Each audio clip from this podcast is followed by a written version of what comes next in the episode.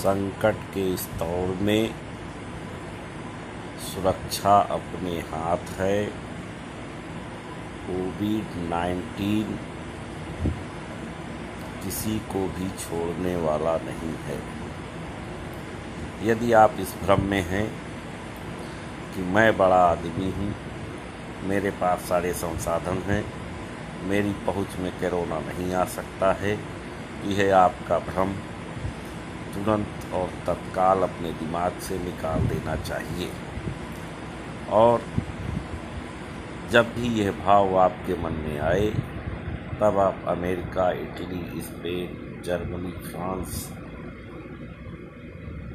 की तरफ़ आँख उठा के देखिए। इसके अतिरिक्त उन शख्सियतों की तरफ़ गौर कीजिए जो अपने को हमारी आपकी पहुँच से बाहर हैं और 120 परसेंट सेफ़ रखते हैं। लेकिन किंतु कोरोना ने उनको भी अपने बाहुपास में जकड़ कर और पटकनी दी है। देखना चाहते हैं तो कुछ नाम बानगी के तौर पर मैं दे रहा हूँ, जिसमें सर्वप्रथम सतपाल महाराज जी हैं, मेट्रो के कर्मचारी हैं सीआरपीएफ के जवान हैं, सेना के जवान हैं, पाकिस्तान के रेल मंत्री हैं, इंग्लैंड के प्रधानमंत्री हैं। जब ये नहीं, इस कोविड नाइन्टीन की रफ्तार से बचे हैं तो हम आप किस खेत की दूरी हैं?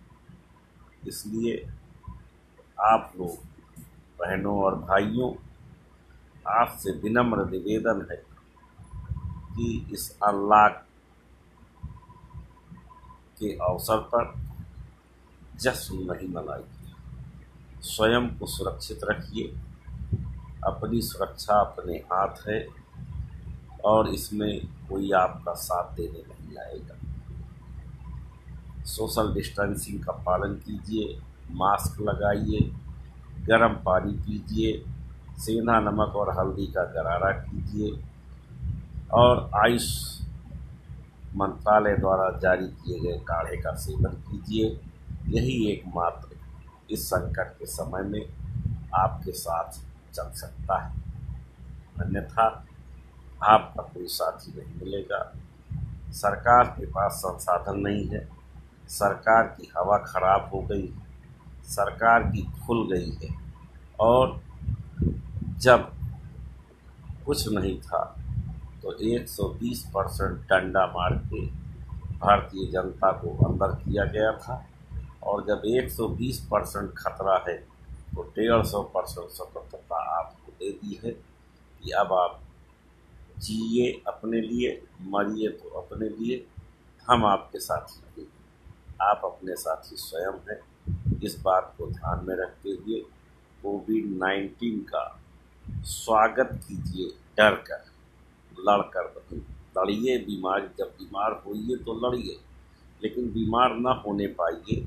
इस बात का प्रयास कीजिए और लड़ते रहिए, डरते रहिए, घर के अंदर रहिए। पैंसठ साल के बुज़ुर्ग और दस साल से कम आयु के बच्चे तो बिल्कुल अपने को अनसेफ समझें। उनके परिवार के लोग उनके विशेष देखभाल करें। जय भारत।